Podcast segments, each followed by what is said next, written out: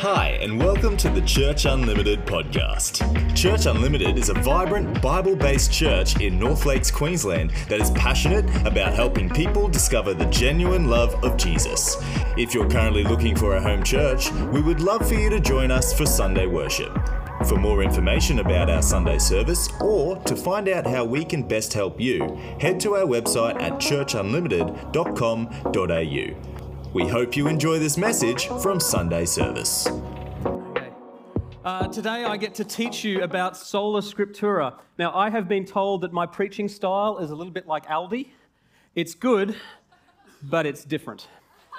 So, we're going to see how we go today. Um, well, we're going to crack open this Bible and actually see yeah, why do we trust this? Okay. Bereshit bara Elohim hasmayim wa'et at hares. Wrong language. In the beginning, God created the heavens and the earth. You know, those six words in the Hebrew, once they had been written, once somebody had read that, the world has never been the same since. When Moses picked up his pen or his quill from that paper, and those words had been read, from that point on, the world would be forever changed. And you know what? We live in the same world, and we still have the same word. Today, Pastors James and Paula, they've given me the honor of teaching sola, sola scriptura, scripture alone. And I get to explore what does that mean? Why is it so central? Today, I want to tip my hand and argue that our lives today should be as radically changed now as the Israelites' lives were changed by then. You see, when those words were written, the Egyptians weren't living in the, in the world that we live in today. They weren't living in a free world, even. They had been slaves for 400 years. They had been living in a culture that was anti grace, anti forgiveness. Many gods that you worshipped, but they were all cruel and evil gods. They were, you know, pro slavery. Perhaps they were like the world today because they were actually pro killing kids for political or economic power. That's a bit controversial off the bat, isn't it? They had been slaves in this culture for 400 years. It had been ingrained in them for 10 generations. And against this, God would inspire Moses to write not about warring gods or slaving gods or cruelty, but about a God who created the universe with the words, just, just his words, and a God who wanted to walk in the cool of the garden with Adam and Eve and every single one of us. God's word was not meant to blend in with culture or be one voice amongst many in the culture. It would define and reshape the way that everybody lived who heard it. And then, like Pastor Dan introduced us last week from the foundations of this series, do you know what? The same needed to happen in Luther's time. Scripture alone, so that those wanting to follow God would take their authority and shape it not from the beliefs surrounding them, not from the monarchy they lived in, not even from the church that they were part of. In fact, some parts of the church in those days actively made sure that people couldn't read this. You know, medieval England, they're all speaking, well, King James Bible language, but they're all speaking that. But the Bible had been kept in Latin so that the modern pers- common person couldn't read it, so that they couldn't use this as their sole authority. But Luther would make sure that people had access to this book, and our world was changed. Protestantism was born in that time. And it wasn't by adding things to Scripture, it wasn't by adding things to what God called us to. It was about getting rid of all of those other authorities that competed and, putting, and making sure everything was subservient to what God's word was in this book. Now, the same occurred in the same occurred in Paul's time when he was writing Galatians and Romans, they were fighting it and going, oh, the Jewish culture's better. No, the Romans culture's better. No, we need to obey these rules. We need to obey these rules. And he said, no, no, no, no, no. There is no longer Jew nor Greek. There's no longer slave nor free. There's no longer male nor female. For all of you are one in Christ Jesus. And that was the message that is proclaimed in this book. And that's what he said needs to shape you. There was, there was war inside the churches saying, oh, you know, we need to follow these rules or we need to follow these. It's like, no, this is a new kingdom. And you will learn about it. And Paul would write, most of the New Testament, or most, at least counting by books. And now, 2,000 years later, we find ourselves in the same world. I often speak to my ULA students do you know what's changed in the world in 2,000 years? Nothing except the technology. We live in exactly the same world. We live in a world where social media, cancel culture, and a plethora of teachers online will teach you anything that your itching ears want to hear, 2 Timothy 4. We live in a world that wants to make truth relative, but this book was never meant to be relative, nor was it meant to be, you know, just one voice in many, but to speak authority, sola scriptura. So today, I actually want to look at some questions that we might not normally ask. I know there's actually a whole lot of new Christians in the building. You know, over the, we have grown so much over the last three years. So many people here, you know, you haven't been Christians for one year, two years, three years. Perhaps you weren't born into a Christian life. So, for some people, you might be asking, why do we even trust this book? You know, has anybody ever thought, why do you actually read the Bible and why do you trust the Bible? Anybody, want, anybody game enough to venture? Why, why do you read the Bible? Brings life. Brings life? Okay. So it works? Yeah? That, when I ask that, I ask that every year in my ULA students. Um, and the four most common reasons. You know, the fir- most common reason people read the Bible? It's like, I grew up with it. Okay? Yeah, that's a very common answer. And for a lot of us that grew up in a Christian household, that's actually, you know, probably why we do read it. But I also grew up with the Encyclopedia Britannica. I grew up with Wikipedia. Heck, heck I grew up with Lord of the Rings. But I don't build my life around the, those writings. Just because I grew up with a book doesn't mean it's worth reading. Okay? The next one is, well, it's expected at church. You know, a lot of us read the Bible, it, it kind of came as a package deal. You know, I got Jesus, I got the church, and I got the Bible, and I just kind of, they, they all go together. Like that's our modern, modern Trinity. Now, a lot, a lot of people read the Bible because it's just expected at church. Now, I'm a pastor, and yes, I do expect you to read your Bible. Um, but that's because of the effect that it brings. Okay? But if I had to be brutally honest, is peer pressure a good reason to read the Bible? No. Oh, I'm actually seeing some really uncomfortable people in their seats right now. Don't worry, I'll bring this home. Um, many of us, like Ron, like it works. It just brings life. It's been working for 2,000 years. Let's not throw the baby out with the bathwater and let's continue to trust it. But does that make the Bible any better than a TED talk? Perhaps not. What about, oh, God says, God says it's the Bible. God says it's trustworthy. Yeah, but where does God say that? In the Bible. That's the very definition of a cyclic argument. We can't trust because you know what? The Muslims say that the Quran says the same thing. The J Dubs and the Mormons have their own corrupted version of this book. Do we trust that when it says that they're God? No, we don't. And if you're speaking, if you're reaching out to your friends and you've got atheistic or agnostic friends and they say, oh, the Bible's not trustworthy, why do you trust the Bible? You can't just say, oh, God says. You know, 2 Peter, or 1 Peter 3.15 says, always be prepared to give an answer to everyone who asks you for a reason for the hope that you have. So you'd better have a good reason for trusting this book. Now, as I said, I'm not going to leave you hanging. God has actually given us so much evidence of His word so we can be sure. Now, I can't go through all of the reasons. That's why we have ULA. Now, if you want all of the reasons, come study under me for 28 weeks Okay, and you will actually get to figure out, you know, this is why we trust the Bible, and we actually go through every single book in here. But I can't do 28 weeks, but I'm just going to do three points, okay, as to why we trust the Bible. And this is especially useful if you're reaching out to your non Christian friends and they challenge you on this. You know, this is some really great ways that you can know, hey, we can be assured of what God says in this book. Firstly, we can trust the Bible because of the textual evidence measured by worldly standards, not just Christian standards. If you were to go to any ancient historian and you say, you know, how do we trust an old book?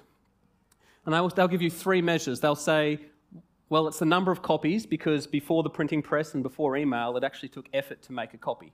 So something that was actually being copied again and again and again, it was important. Secondly, we say, well, how accurate were the copies? If somebody was just scrawling something down and making a lot of mistakes, not very important. if somebody was being very careful to make sure every single dot, every single letter was exactly the same, you know, you can tell that they revered that document. And then thirdly, we measure how long was it between when the events happened and when we have the copy. Like, was it a copy of a copy of a copy of a copy of a copy, or do we actually have the original document? So they're the three measures that the world will actually say this is how we check whether a document's right. And on this score alone, I think God just ran up the score because he could. Okay? And this is what I mean. If, you, if we were to look at the life of, say, Caesar, one of the key documents that we have of his life lived within about 30 years of Jesus. So this is very similar.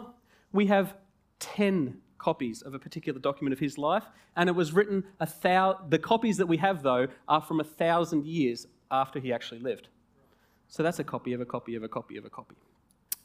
Um, Aristotle. We have most famous of all the Grecian philosophers. We have 49 copies of what he wrote, and that was 1400 years later. Copy a copy of a copy of a copy a copy copy. Second most popular writing from ancient history. Um, who here likes a good movie? You know, Brad Pitt movie, the movie Troy. Okay? Yep. not, not bad. I prefer the Marvel movies, but it's not a bad movie. That was based on an ancient you know, document called Homer or Homer's Iliad. You know, 650 copies, and you go, whoa, that's, that's, that's pretty impressive. Okay? And it was only written, the copies that we have were only 500 years after, or, or it's getting trustworthy. But then we look at the Bible, and I'm going to tie one hand behind my back just to you know make sure that I'm not cheating here because I might be a bit biased. Let's just look at the New Testament. 5,600 partial copies or copy parts of, and that's not even including when you had a preacher like starting to record and copy things into their notes. Not 500 years, not 1,000 years after, we have records from the very first century. They worked to actually preserve those documents so well. And if you were to measure the accuracy of those, scholars actually say it's more than 99.7% accurate across 5,600 documents. Okay, you want the rest of that, come to ULA. But I'm going to keep plugging it all day because I am so passionate about getting God's word into you.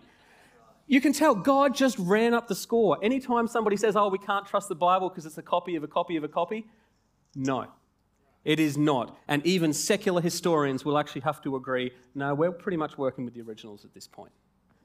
Okay? Secondly, now let's look at what's inside the Bible. The Bible writers inform us of things that there is no way that they could have known right from Genesis 3, where we have this, well, Genesis 1 3, where we have the first hint of a Messiah arriving in the line of David. You know, we go through to maybe the prophet Isaiah, so 700 years before Jesus. And he writes of a Messiah arriving in the line of David, born to a virgin. I think that narrows it down pretty well. Um, after a time that many innocents were slaughtered, to a nation that had displaced Babylon. That is the prophecy of Isaiah 40 through 53. Now, this was written not only 700 years before Jesus, so how the heck could Isaiah have known that? But it was actually written 200 years before Babylon would conquer Jerusalem, only for Rome to then conquer them. Like, there is no way he could have known that. Um, American author, the late Tim LaHaye, identified over 300 prophecies in the Old Testament, and Jesus got every single one of them. Okay? The Bible was either authored by somebody who knew the future, or, and this is what we believe, it was written by a God who exists outside of time, who knew exactly what was going on the whole time through. And now let's look at what Jesus thought of Scripture. If that weren't enough, have you ever thought about what did Jesus grow up reading? Sorry? What did, what did he grow up reading? Jesus grew up reading the Old Testament. Jesus, the Old Testament was Jesus' Bible. Okay? And when Jesus was trying to convince his disciples, you know, this is after his death and resurrection, and they're all huddled in this upstairs room. They're, they're hiding. It's like, I don't know what we do now. Our Messiah's been killed.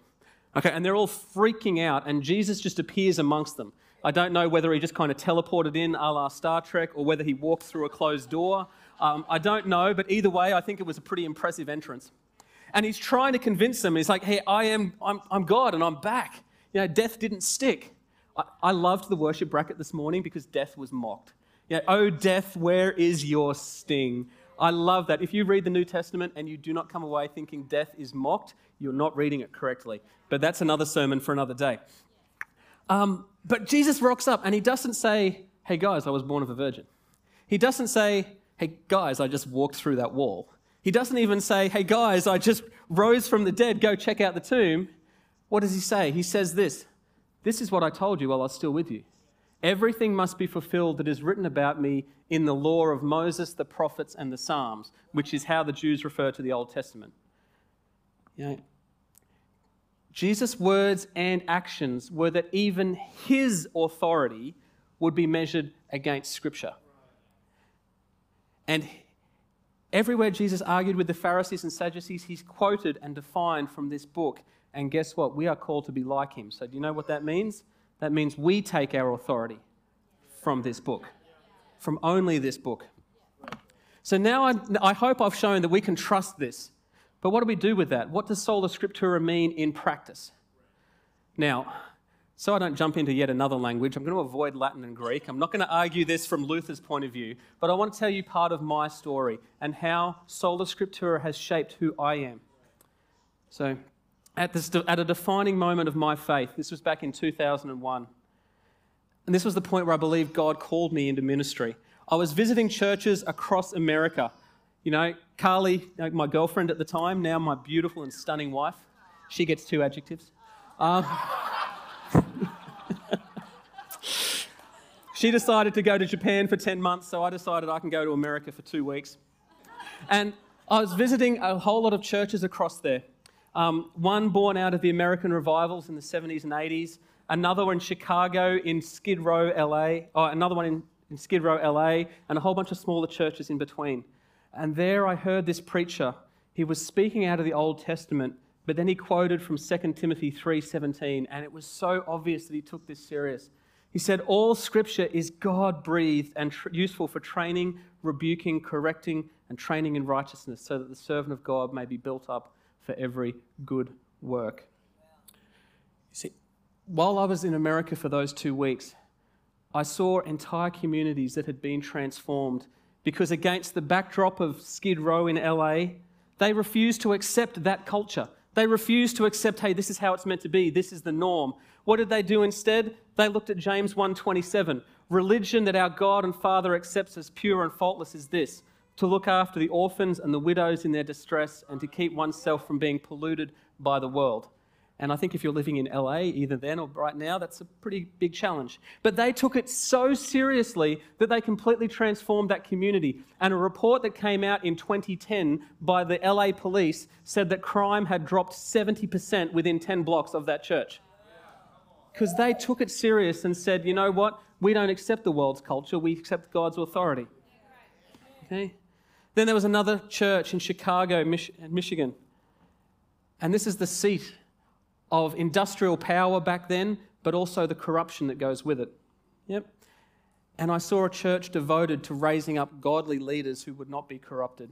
Some of these leaders would walk away from seven figure incomes to come and donate their time to growing the church. Others stayed in their workplaces, in their businesses, in the politics to continue to influence culture or to, for some of them, make ridiculous amounts of money and then tithe that back in. And they thought that was their ministry. And if anybody here wants to do that, go for it. Okay. But they would transform major parts of Michigan to the point where some, political, some politicians didn't even bother running because they knew that the church actually had the absolute majority. Like more than 50% of the voting members of the suburbs actually went to that church. You know, I'm not saying that that should be our approach, but I saw them taking the Bible so seriously that they would take up their cross and follow Jesus potentially leaving everything to do it. Be it personal lives, money, career, family, politics, I saw people devoted to making sure that every page of their life aligned with every page of this. And so this is the great story, but whilst this was going on, something else much darker was going on, and, it put me in a spot where I had to wrestle. You see, I was, I was grow, I'd grown up in a denomination and I was actually on the path to become a pastor in that denomination. And at the same time, I was seeing these great effects of what happens when a community believes the Bible. I also saw the leadership of the denomination that I was in effectively declare that eh, some parts of the Bible aren't really worth following. You know, some parts don't need to be followed. The Bible only contains the Word of God. It's not 100% the Word of God, and so we'll put our own parts in there. But what does 2 Timothy 3:17 say? All scripture is God breathed. And so in 2001 I was actually given a choice and I believe God spoke through one of the leaders in one of those sermons, and I still have that sermon on my hard drive today because it still reminds me. He put it this way, and I teach my ULA students this every time 95% devotion to God's word is what?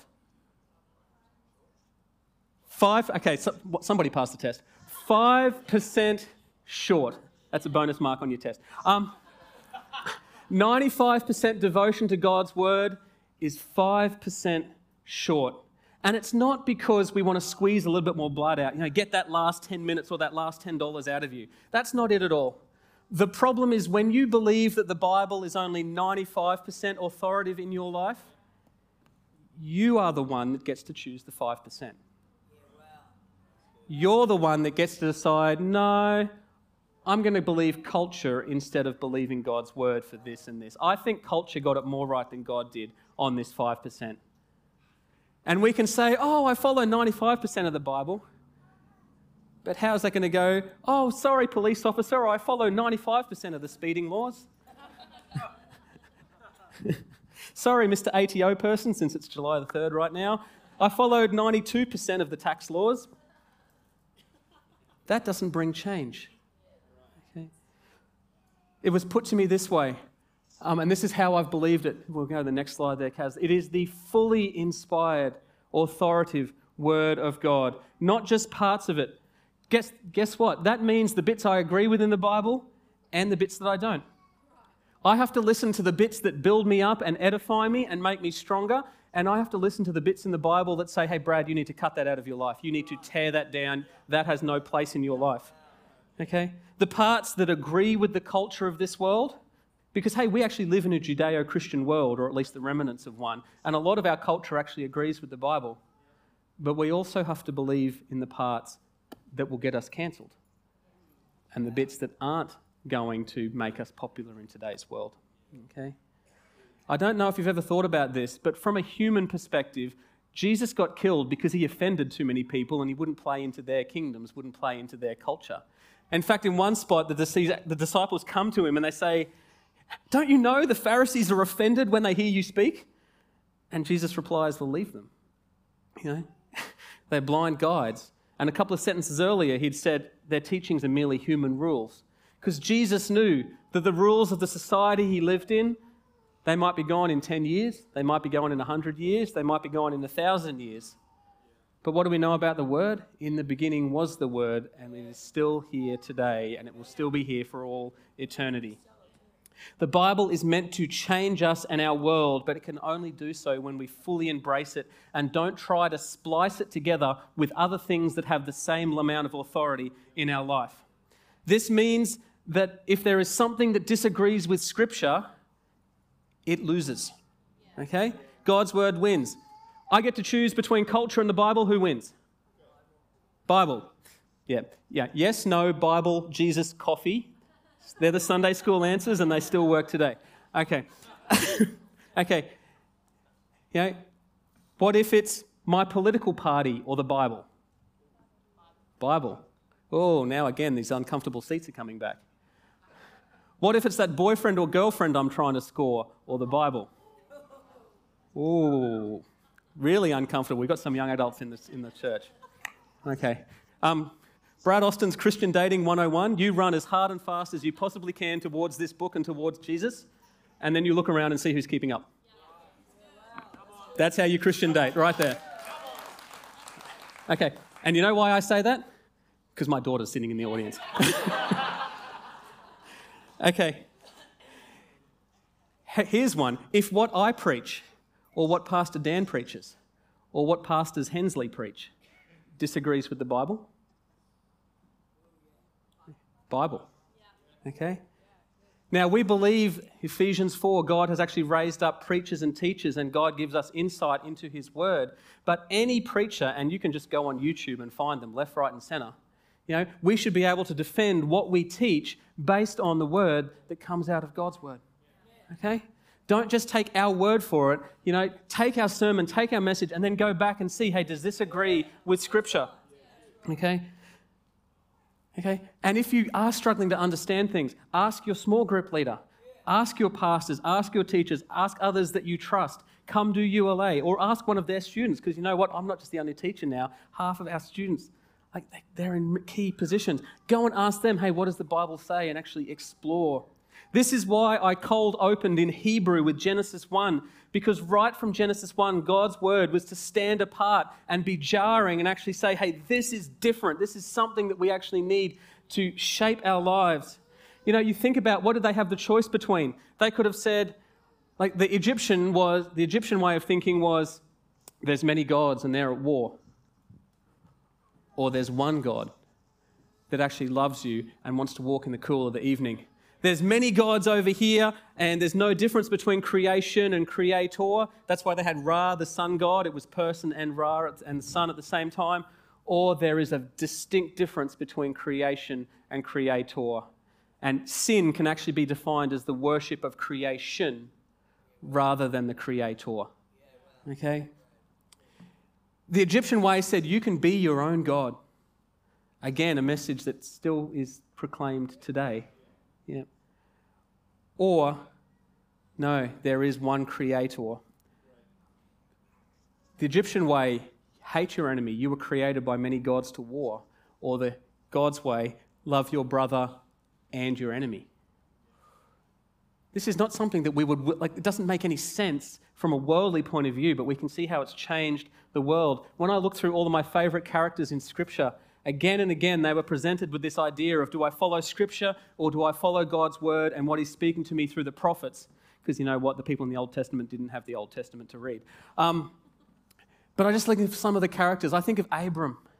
Do you know what? I, like Abram, this is Genesis 14. He picked a fight with four kings and he only had 413 soldiers. Manages to win, rescues his, rescues his nephew Lot. And then he has a choice. He can either align with five other kings, because you know what? I think there's going to be some revenge and payback coming. He can either align with five other kings, including the kings of Sodom and Gomorrah, or he can tithe and give one tenth back to the priest Melchizedek, who was speaking on behalf of God. From a worldly perspective, it made no sense what he did. But we're still speaking about Abraham, and we know what happened to Sodom and Gomorrah. Okay? The entire story of Esther, um, any of the young women, and if, we have young adult females in the room, Esther is she's an amazing role model. Um, this was a queen who could enjoy being married to the wealthiest person on the planet, or she could risk her life to save her people. And what does God say through Mordecai? Who knows, Esther? But that you have come to royal position for such a time as this. In the Old Testament, over its entirety, there was actually a time where there was 19 kings in the northern kingdom and 19 kings in the southern, and every single one in the northern kingdom was evil, the Bible tells us. But eight out of the 19 in the south, they, they continually tried to turn the nation back to God. And this nation in the south, it was one sixth the size, and geographically, it was very easy to conquer. And yet, that southern kingdom lasted 150 something extra years as God protected it. And it is through that kingdom that Jesus was born because they kept turning back to God's word. And then Paul in Galatians and Romans, the message was basically the same.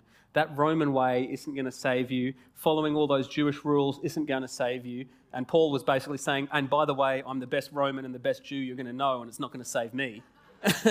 and if I don't make the cut, guess what? But then he would proclaim in Romans 8:1, there is now no condemnation for those who are in Christ. That is the gospel, that is the good news that he was in the middle of writing and now we get to read. So how do we now allow the Bible to affect us? Well, Tim Keller once said, "The gospel has been described as a pool in which a toddler could wade and an elephant could drown." It is both simple enough to tell a child and profound enough for the greatest minds to explore. God has not given us a book that is so difficult that only skilled readers can understand, Many people look at this book and think, oh, it's too thick, it's too complicated, it's too big, I'll never understand. But yet, the more that you delve into this, you know, Scripture explains Scripture. The more you delve in and study, the more God reveals. And passages that may not have made any sense or not add to your understanding can years later come back as you have more and more of God's word in you. You start to understand more of His plans and more of what He's planning on doing.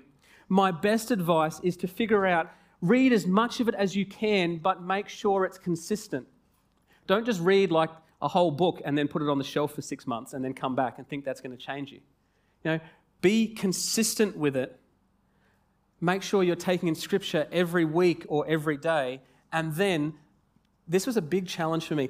Don't allow what you don't understand to stop you from actioning what you do. Yeah. So many of us go, oh, I can't understand the whole Bible. I'm not going to do any of it. It's like, no. Start working out the bits that you do understand, and God will bring revelation. And it's big enough and thick enough that there's a lot of advice that you can follow before you get to the bits that you don't. Okay? to put this into some kind of context and for how to view this, you may have noticed that you know, the team put up these trees on the sides of stage. Okay, Ron knows where this is going. Um, how do we view Scripture? What direction is Scripture moving us in? If I ever teach you something and you do not go away changed, I haven't taught you. I've just dumped a whole bunch of words. The same is true of Scripture. If you read this and you don't go away changed, you haven't learned. You've just read. But here, the Bible, the best thing is think of it like a collection of stories about God's kingdom. We use the analogy in ULA of between the trees. If you think right back to Genesis 3, what's in the garden? It's the tree of life. Now, before that, before the first sin, everything was perfect. Can we agree on that? Yeah, everything was perfect before that tree. And then, right at the end, in the second last chapter of Revelation, there's another tree called the tree of life.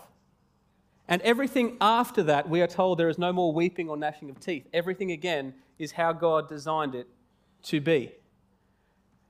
The Bible is the story that happens between the trees. And everything that gets ruined, everything, if it was perfect before we started and it's perfect at the end, then that means God is going to redeem everything that went wrong from the first tree to the last. Anything that is corrupt, anything that stands against his kingdom is going to be removed because at the end we know there is only one kingdom left standing and it is God's perfect kingdom. And we call that eternity or heaven. When you read the Bible, you have to look for how is God changing culture? How is God bringing his kingdom back? How is he redeeming the world? This is why the very first words that came out of God's mouth after the first sin was the promise of a Messiah, because God knew that this sin now has to be dealt with, and that was Jesus on the cross. And right, and you know what? Death has actually been defeated, and that's why I say death is death should be mocked because it has no power anymore. It's like you know, you know, the, you know where we live in in history right now? Think back to World War II after D Day. On D Day in World War II, Germany was defeated, but there were still pockets of resistance until the Allies would eventually destroy once and for all the evil of Nazism. We live in that in the New Testament time. We live in that now. Death has been defeated on the cross. Yeah, the Bible actually says, Oh, death, where is your sting? I love that. If you've ever been stung by a bee, I don't like that. But you know how many stings a bee has? One. And it dies. Once, once a bee has stung you, it's got nothing left. And Jesus was like, hey, death, guess what? You killed me. And it didn't stick. And if it didn't stick for me, it's not going to stick for anybody else who follows me and comes and follows me. And he invites us into that eternal life. This is how you read the Bible. You look at how God is redeeming and restoring your world. Okay? If you have trouble exploring Scripture, you know, think about, well, how is God bringing restoration? But now, some real practical way to take the Scripture in. You know, there's a method that we use, and it's called SOAP. You know, scripture, observe, apply, pray. Now, if you've got teenage boys in your house and it's hard enough to get them to use SOAP anyway, you can use REAP which is read, explore, apply, and pray. It's exactly the same thing, I just know we're talking to two different audiences. but whichever one you want to go with, I'll go with soap because that's what's generally taught. This is how we can make sure we start taking in Scripture. Every day, just read one chapter. That's about the size of a newspaper article. If you can read something on Facebook, you can take five minutes to read something from God. Be on the lookout for a verse or sentence that jumps out at you. If you journal, if you keep a diary, write it down with the Bible reference next to it. Because you can actually come back and see how God has spoken to you throughout your years. If you're in somewhere where you can, read it out aloud because that actually helps you remember it even more. You're using more of your, more of your senses. Okay? After you've done this, you then observe or explore the passage. Ask yourself, hey, what jumped out? Why did God decide to record that? What would the original hearer have heard when they first read this? Are we looking at something that was countercultural to the day? Was the Bible writer asking them to do something that made no sense in the culture that they were in? Okay? One of the key tools to understand the Bible is to look and see how the first person to read this would have read it. That's the key way to understand. We call that exegesis. And this is a really great safeguard. God often speaks multiple ways through his word. Oftentimes, there's second or third meanings that you can look at when they apply to Jesus or when they apply to him coming back. But those second and third meanings will never contradict what was first intended. So we always look back and say, hey, what was that, that core? And again, if you're confused, find a pastor, your grow group leader, someone that you can talk to about this. Okay? After this, apply it. What did I say earlier? Don't allow what you don't understand to stop you doing what you do. Okay? You have to apply this. You actually have to put it into practice. Is God challenging you to start doing something? To stop doing something? To change an approach or an ideology? To go and talk to somebody? In some cases, perhaps move away from something or somebody that is toxic or that is drawing you away from God. What is God challenging you to do through that passage? Is God speaking comfort to you in a time of loss or grief? Or is God speaking challenge to you? Ask, how can you apply this? And then pray. Speak to God about what you've just read. Ask Him for clarification. Pray out loud, or even better, write it down. Do, you know why I'm so keen on having people either pray out loud or write it down? Because it slows us down. You can think up to 600 times faster than you can speak, and even more so than you can write. If you sit and actually speak a prayer out loud or write it down, you're actually forcing your brain to not move at 100%, and you actually create space and room for God to speak to you. So it's just a simple discipline to speak your prayers out loud as you explore God's word. Um, but it forces you to create room for Him to speak. You know, I love this approach. One of the words that we use to describe how God created His word is this word pharos. And it's, it's meant to explore how God guided the original writers. But in Latin, the word pharos, we use the same word for ferric iron or magnetic iron. It's like a magnet. If you can imagine God's Holy Spirit like a magnet drawing you along, then putting in more and more and more of God's word is like filling yourself with iron filings. The more that you have in you, the more that that magnet has to latch onto and guide and draw you into God's kingdom and God's plan for your life. This isn't magic, it's not anything else. It's just if I've got God's word in me, then God's spirit's got more to latch onto in my life and draw me along in his will. Okay. So, but before we leave today, I'll just invite the worship team to come back up. Before we leave today, speaking of authority, I have to obey the greatest instruction in Scripture. The more I read of it, the more that this is central. Jesus' Great Commission in Greek, the first thing and the last thing you say are the most important. And the last thing that Jesus said was this All authority in heaven and on earth has been given to me. Therefore, go and make disciples, which is what we do, baptizing them in the name of the Father, Son, and Holy Spirit. Where are you, Ellie? Woo! Thank you for letting us do that today. We baptize you in the name of Father, Son, Holy Spirit, and teaching them to obey everything I have commanded you. and surely I'm with you always to the very end of the age. This book reveals to us a God who made the heavens and the earth, but also desires to walk with every single one of you. A God who stepped out of heaven and lived and died for us. This is God Emmanuel. And this is a God who warned us of the destructive nature of sin and rebellion in our life. But this word also reveals to us that he died to take our punishment and eternal suffering so that we could be with him and his kingdom and his community.